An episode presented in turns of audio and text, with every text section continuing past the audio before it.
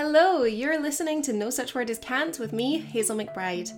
I was always told growing up that there was no such word as can't, and I genuinely believe that that mentality instilled a belief in me that anything was possible if I just set my mind to it. As someone who started off with a seemingly impossible dream and somehow made it my reality, I want to help more people achieve their goals by giving them actionable advice as well as sharing stories from others who have done the same.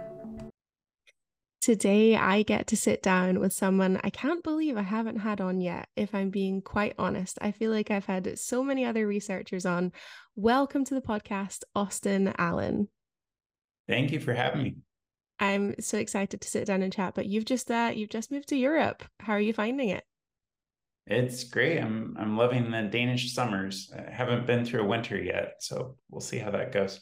I mean, is it even summer or is it just raining? That that's true. It is raining today. Same here in the Netherlands. But for anyone who doesn't know who you are or isn't familiar with your work, could you give yourself a brief introduction? Sure. I I broadly study marine mammal physiology. I'm especially interested in how they move um, and how exercise physiology ties into conservation impacts. Um, studying and developing tools that we can understand how humans impact marine mammal populations to ultimately conserve them. Did you always think this was where you were going to end up? both of my parents are veterinarians. Um, my dad's an equine vet, and my mom is a marine mammal veterinarian. So I, I'd always been exposed to marine mammals. Um, but then, yeah, I'd, I'd, always I was interested in horses first, and then realized how amazing marine mammals are. And um, my my dad would often take me to the zoo, and he was working on a baby giraffe or a baby rhino, and I would be there beside him um, and then my mom took me to Randy Wells project when I was a teenager, and I was saw what all these amazing researchers were doing, and thought I I want to do that. What was it like as a child, kind of like going along to work with your parents like that? Like, what did your friends say? It must have been so cool. Yeah, they they were all very jealous, and I think at the time I didn't quite realize how lucky and amazing um, it was looking back, I, I feel really, really fortunate to have those experiences. So, since you were a teenager, you've kind of thought that, yeah, research is the route that you wanted to go down. So, how did you go about making that happen? I went, um, I kind of did as many volunteer projects as I could. I did a little bit with dolphins, but um, really studied blue crabs in college um, and looking at how to affect bycatch in uh, diamondback terrapins, a little species of estuarine turtle, and fell in love with research and designing experiments there. Then I kind of uh, took a couple years off after college to help my brother um, recover from an accident, and then I, after that, you know, decided I really want to pursue research again and ended up doing a master's at Duke University, which turned into a PhD at Duke University, and then now a postdoc. Um, Going from strength to strength there. Um, for someone who hasn't, you know, I didn't obviously didn't go down the research route. I have worked with a lot of researchers in my career so far. How do you choose what subjects you're going to study like for your thesis like either for your masters or for your phd like how does that come about? Are you told like hey these are some of the projects that we have open or do you pitch your own ideas? I think it's i think it really depends. It's I, my past has definitely been a bit of both. Mm. sometimes being lucky in in the right spot at the right time meeting the right person. Um, sometimes it's just going to different researchers at a university or in the area you're in and saying, what do you have going on? How can I help? You know, I have a couple hours on the weekends. Can I come and volunteer in your lab? Um, I, I was really fortunate meeting um, Andreas Fahlman on one of the Sarasota projects, and we were talking about this research we could do at Dolphin Quest, and it kind of then I pitched that to um, an advisor at a college, and that's what led to the PhD project. Tell us a little bit about the Sarasota projects. Yeah, that, it's a really phenomenal environment. Those animals, um, that project's led by Randy Wells, and they've been studied for over 50 years now. We know a ton about those animals, both through they do lots of photo ID surveys throughout the year, and then about once a year do more focused health assessments where we get a lot of information about the individuals. But that wealth of knowledge allows it to translate to all sorts of species and populations around the world. Is that when you really realized that you were passionate about marine mammals in particular? Yeah, I think so. Seeing seeing all these amazing veterinarians and conservation biologists and you know seeing you know of course you only see one side of life you don't see when they take the data back and go and you know crunch the numbers for the rest of the year um, but i definitely thought that's what i want to do and what's your favorite part of the research? Because, yeah, I think when you say, at least to the people I've spoken to, if you're like, oh, yeah, I was talking to this researcher, they do kind of picture you guys just like in a lab doing statistics. But you guys get to do some pretty fun stuff too. Yeah, I, it definitely depends, you know, which lab and where you're at. Um, I I probably spend maybe a month of the year, maybe two months out in the field with the animals, either in the zoos or out in the wild. And then the rest of the time working on the data and writing the papers. Um, but I, I feel really fortunate that I get to work both at the zoos and in the wild. Um, I have met some amazing facilities and trainers, and then been on some amazing health assessments around the world in the wild too. Yeah. What would you say um, is potentially the hardest part of research in the field? Definitely, I think the weather and knowing whether you're going to see the animals or not. Mm. And on some two week projects where we saw animals for the first time on day, you know, 12, and we're still able to collect some great data those last few days. But I, I do appreciate that now when I go to a facility, I know I'm going to get to interact with the animals and collect data yeah you definitely um, get a little bit more for your time uh, you know you go mm-hmm. in you go like you're okay okay we're gonna do three sessions today and unless the animals are having a bad day you're gonna be like yeah we're gonna we're gonna get three sessions today um yeah it's it's so interesting. So when did you start your metabolic research? Was that involved in your phd yes yes that was the um, kind of half of my PhD. I started that in 2016, and we, um, Andreas and I, and, and my advisor, um, Andy Read, and others, um, we worked, we pitched this crazy idea to the Dolphin Quest trainers, and you know they they thought about it a little bit and go, yeah, that's that's tough, but we I think we can do it. Um, I always think the trainers have the much harder job than the researchers. You know, I just every it, every researcher that comes on this podcast says that. I, I think it's so true. Um, yeah, you know, so what we, we love to do, right? we we love training. It's a challenge. Yeah, I, and I feel like the harder the project is, the more excited the trainers get about it. Oh, for sure. Especially when you're talking about killer whales. Like those guys need a challenge. Like most of the time, mm-hmm. we're struggling to come up with something to teach them. So when a researcher is like, hey, can you do this? But then we also need this and this and this. Like the harder it gets, we're like, yeah, absolutely. Please give it to us because these animals need the mental stimulation. Mm-hmm.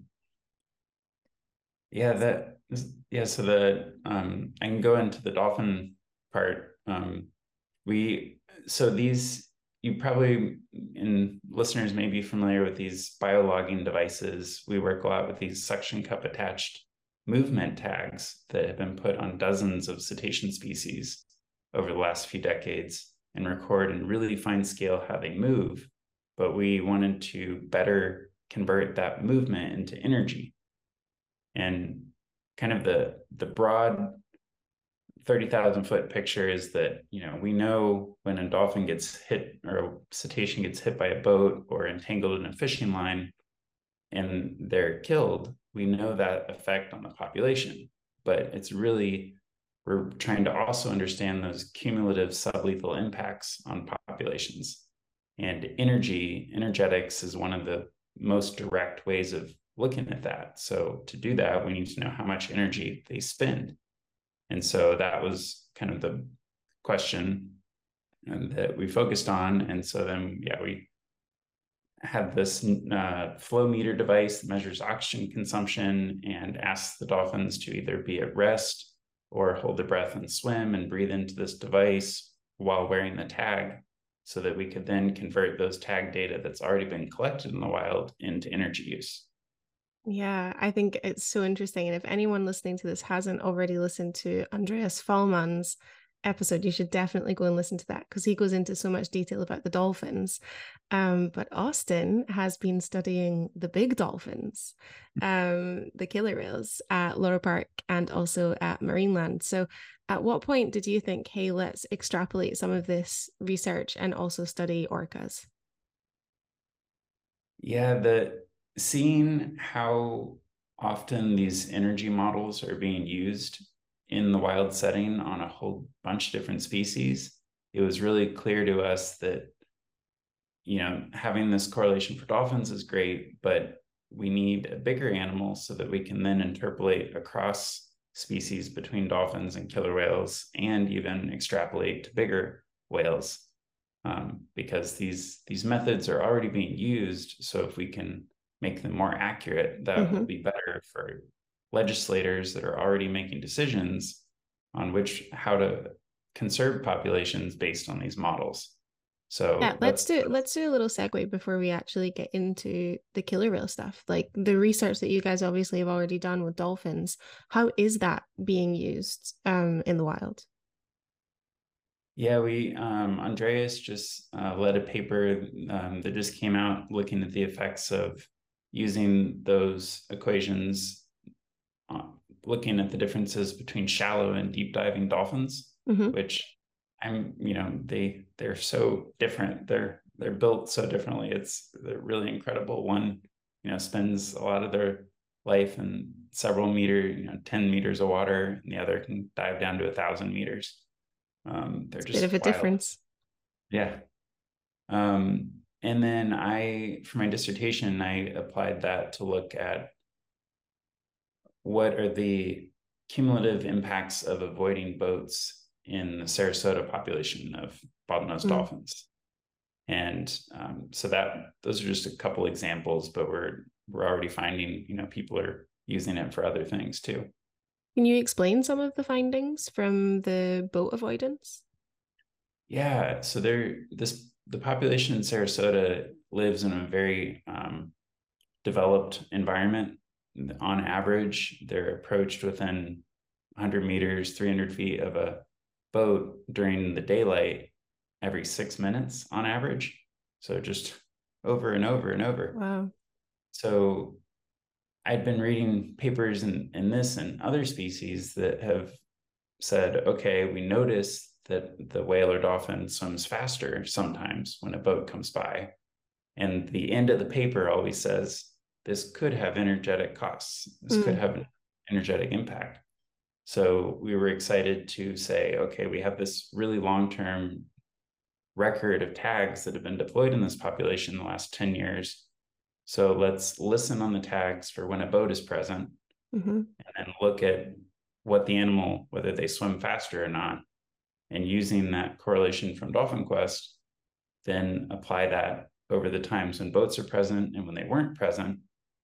And what we actually found in that population was really surprising that there wasn't a big difference.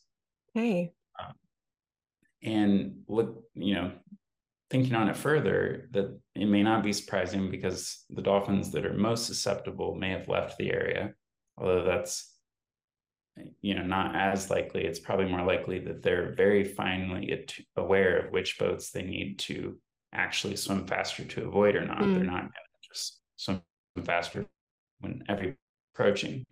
Um, potentially some level of like desensitization going on there. Yeah yeah but yeah potentially. Or or just yeah. De- yeah desensitizing to the boats where they're pretty sure that they're yeah. not going to get hit Mm-hmm. Uh, that's not to say boats don't have a big effect on the population, just that swimming faster doesn't seem to be using, they don't seem to be using more calories swimming faster to avoid the boats. in mm. in that one population. Yeah, and what are your thoughts with regards to other populations? Yeah, we'd we'd love to look at populations that where the presence of vessels approaching them is more recent, where they might mm-hmm. not have had as much time to adjust. Um, so I, I think that'll be a really interesting area looking forward. You know, the the health compromised population in Louisiana affected by the Deepwater Horizon oil spill, or others like that. Yeah, I'm even just thinking about my recent trip home to Scotland, and one of the best places to spot common dolphin is actually just when you're on the ferry. Um, because obviously the ferry going back and forth between the two islands, it's the same route all the time. Like they do not deviate from where they go. Um, and the dolphins will pretty much consistently come and ride in the wake of the boat. Whereas if you go out on like dolphin watching boats or fishing boats, you're much less likely to see them. So, what you said is super interesting. It's like, are the dolphins really aware that they know where that ferry's going and where it's going to be? And they might just be more comfortable being around it because they see it every day, like multiple times a day, compared to the smaller boats that change their path constantly. That's interesting. Yeah, the yeah, those especially jet skis I found have a really strong avoidance response mm. because really not sure where they're going. Yeah, like they're super mobile. They can turn really quickly. Yeah, definitely for sure. That's so interesting. I've I've that's some that's a part of it I've never thought about before, but I think and they and they do get hit by boats. So I, I definitely don't want to minimize, you know, the impact oh, definitely. Boats. Yeah, no, no, no, no, for sure. And I think it has really interesting um connotations for the whale watching industry. You know, it's often said that the whale watching industry is potentially better than going to visit these animals in zoos and aquariums. At least that's a narrative that I've heard frequently. Um, and it's interesting to talk to researchers who have experience out there in the field and saying, well, actually, it might not be. What are your thoughts on that? Yeah, the you know, just I was thinking of the spinner dolphins in Hawaii, and just there's there's so many populations where there's the the effort of whale watching on relatively few individuals is is so high, and I think we we really need to be careful about the regulations to make sure that we're not stressing them out. Just you know, yeah, it's different between a boat just passing by and a boat that's following the animal. And I think it it can be done right, but it, it can also be harassing the animals. It's also hard to regulate. You know, mm-hmm. you can obviously you you have to have some amount of trust in the captain that's you know driving the boat and is going to adhere to the correct laws and practices but once you get out there you know depending on how far out you're going you know for some um, boats, it's kind of like, well, no one's watching. There's no one out here, and I've got a bunch of tourists on my boat that want to see whales, so I'm gonna bit go a bit closer. So yeah, it's definitely something that that needs to be watched. But for anyone listening who isn't aware of what's going on with the spinner dolphins in Hawaii, could you elaborate? I'm I I need to I need to catch up on that a little bit more. Um, there's been some recent regulations protecting them, but I I'm I'm not sure what the actual final NOAA fisheries rules were. Um, I was reading the proposed rules, but yeah, I, I, I would definitely look at um, certification programs whenever you go on a whale watching program. Yeah, um, and there there are there are certification programs out there, and I would really look at those carefully. Yeah, just to make sure you're choosing the right tour company. If you are going to go out whale watching, make sure you're doing it you know with the right people um mm-hmm. so yeah it's really interesting that you are starting to gather some data on larger mammals to try and obviously extrapolate that to larger whales in the wild. So what was it like for you? Because you started at Loro Park first of all and then you went to Marineland right? Or the yeah, other way around? Doing working with them both um, pretty much at the same time. Okay. So um, what was it like for you the first time starting to research with going from dolphins to killer whales? Yeah, I I knew they were larger, you know, and I've seen them in, in, videos and and from far away, but being you know a couple feet away, it mm. still took my breath away. How large and and just how the movements, you know, at least right there next to the poolside, are so much slower than the dolphins' movements. Um, yeah, it it definitely it's very different seeing them like in a stadium or seeing them two feet in front of your face. Mm-hmm. That size it, difference becomes quickly apparent. Yeah, I I was it was it was amazing just being that that close to them and seeing, but also just seeing how like I don't know, they just how engaged they were in the project. There's just you could tell there was so much that they were evaluating about what you were doing and everything.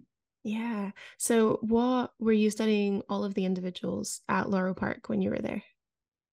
Uh, no, we were focused um, on that trip on um, Adan and Tekoa, but hoping um, when I go back in a couple weeks um, to work with some additional individuals.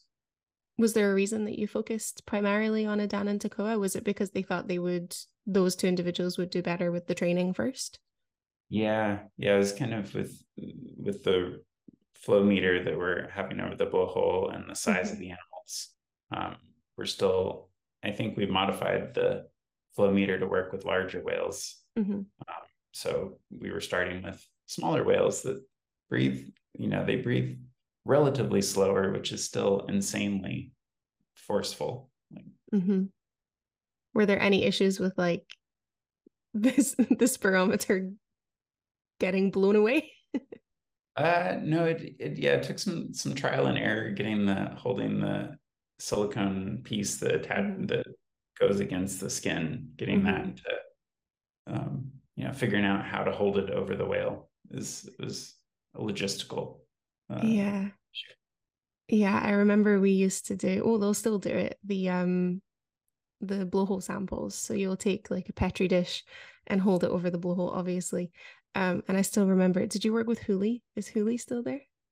Uh, Julian? Yes. Yeah. Yeah. Yep. Um, I still have picture clear as day in my head during a show. We were demonstrating that and he wasn't holding on to it properly and it went flying this petri dish and he was it was so comical he was like on the slide out like trying to like a cartoon like trying to catch this petri dish out of the air um i think it landed like just on the side somewhere um but yeah very forceful um exhales from the killer whales. So um give us a little bit of information of like the day to day how you would go about collecting that data with a killer whale. Yeah it's it was kind of a complicated experimental design and then of course we say and they can't have any food until after the experiment is completely done which uh, is makes it even more challenging um, because they need to be um, they need to be completely fasted so that we know that and the increase in metabolic rate we see when swimming isn't due to the extra cost of digesting the food. Mm, okay. Our, you know, after in the in the states after Thanksgiving dinner, like you're you know you get really warm because you've eaten all this food, and it's partly it's your body di- spending energy to digest the food. Um, but anyway, so we do that. So we do the experiments first thing in the morning. We come in, we ask the animal to rest by the side of the pool for 15 minutes, breathing into this device so we can measure their baseline metabolic rate, mm-hmm. And then ask them to hold their breath while wearing the tag and swim for three minutes, and then come back underwater. Underwater, no no breathing. Um, Swim for three minutes, come back, and then breathe for 15 minutes into the device. Okay, so like one full test session there is like 40 minutes long. Yeah, yeah, it's it's a lot. It is. And um honestly, I think I'm going to take this moment to say we don't need fish. right, right. Yeah, was, that, yeah. that we are doing all of this with no primary reinforcement um because you guys don't need them to eat. So first thing in the morning, these guys haven't had their breakfast yet and they're participating in all of this research completely willingly and obviously they'll get reinforced for it afterwards but that's just a nice little uh, nice little side note that we can manage to get in there yeah and and we even we even did some trials with some some food before the swim yeah. portion and it was kind of more distracting to the whole process and the the whales you know were like oh we, we don't really need that we'll we'll wait till the the end Yeah, you often find that. I don't I don't know if that's a killer whale thing. Um, but we had the same issue with the well, not really issue, with the creativity research um from Dr. Hill. Um and if we tried to reinforce them, they were like, oh, why? Like this is like we'd rather just keep doing this. Like, can you just reinforce me after 20 minutes, please? Um, mm-hmm. which is really interesting. Did you get any significant differences between Tekoa and Adan? Because Tekoa obviously is significantly older, a little bit larger. They're both male. Um, but were there any interesting differences? Yeah, the um uh, Adan's was actually a bit lower than Tekoa's, the metabolic resting metabolic rate, which as a smaller, younger animal, we're expecting um, higher metabolic rate. We we think it might just be that Adan was so relaxed and calm and sort of you know meditating during it. Um, yeah, so Tekoa is a little bit of an anxious animal, so he probably he's probably in his brain like burning burning a little bit more calories because he's like stressing slightly. Uh, yeah, mm-hmm. Adan, Adan's pretty chill. Yeah, so we're we're gonna we're gonna go back and collect some more data and make sure that that was a, a accurate finding. Yeah, definitely. And uh, what animals did you study at Marineland? Um, primarily Keijo Wikie, and Inouk. Okay, so yeah, Keijo and Inouk kind of similar sizes and sex to Tekoa and Adan, but good that you finally got a female. Were there any differences with Wikie? No, and and what we've broadly been finding is that um, female cetacean energetics really go up the, the biggest increases during lactation, which yeah, and, and people have known from calorie intake and stuff. But so yeah, we, we didn't really see a big male female difference. Okay, that's interesting. So more potentially due to age. Did Keijo and Adan match at all? Uh, yeah, yeah, pr- pretty close, which was great. Um, yeah. What about Inouk and Tekoa? Because Inouk's uh, super uh, chill. Yeah, Inouk was very, and the trainers were saying that Inouk sort of took this time to just really relax and just. I, I think Inouk could teach a meditation class or something. He, he's he was, he's a teddy bear he is yeah. just like you can just love on him. Like I remember I used to watch like SeaWorld DVDs and trainers would be like, Oh, you can just love on him for hours. And I'd be like, Really? Can you? Like Inouk is that animal. Like if mm-hmm. you just sat with him and gave him attention for like an hour, he would just sit there. He would just be mm-hmm. like, Yes, this is great. Please let's chill out together. Whereas Keijo is kind of funny because sometimes the trainers would um, end up passing a leaf uh, to him, and then he slowly close his mouth and push the leaf back to them. And then he was like, "Okay, I, I kind of need something else to do rather than just sit here." Yeah, Keijo's um Keijo's extremely playful, like mm. ADHD little boy. That's Keijo. um, in the best way. He's just amazing um to work with. Wikie's my favorite though. Got to say. Mm gotta say how was she with the training was she like i'm over it no she she was she was pretty great. I i think Keijo Keijo was amazing because Keijo went from you know at first not understanding the project as much as the others to really excelling at it. So it was really cool to see that that change over the couple trips. Yeah Keijo is a little bit of a research star. He's going to be um in a lot of publications i think. He's a mm-hmm. he's he takes to it once he gets it he really gets it. Like he's like i'm gonna run with it now. Um but yeah so was it the findings that you wanted in the beginning to kind of keep the project going uh, yes, yeah, and and it's still preliminary. We're still doing a couple more trips, but mm-hmm. we definitely see we see an increase in metabolic rate with the um, acceleration recorded on the tag as expected. So um, that that was really exciting.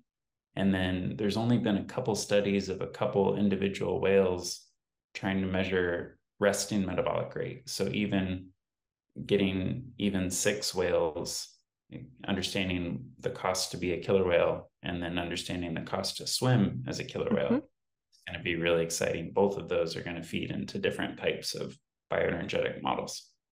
Yeah, and you know, obviously we we spoke about how that could help their wild counterparts, which I think is really important because we say that a lot. And you know our guests that come to visit are told like yes we use the research to help wild killer whales but i think often they maybe don't understand the specifics of that like how much what we do really can help and have an impact. Um, but i really feel like this project and i spoke about this with andreas as well can have really significant changes on what we do in managed care with our whales just based on what we feed them how much we feed them when we feed them you know depending on their age their sex their activity levels what's going on in the environment around them i think it's going to be incredibly useful mm-hmm. yeah I, I think i think it'll help both both whales in professional care and whales in the wild for sure.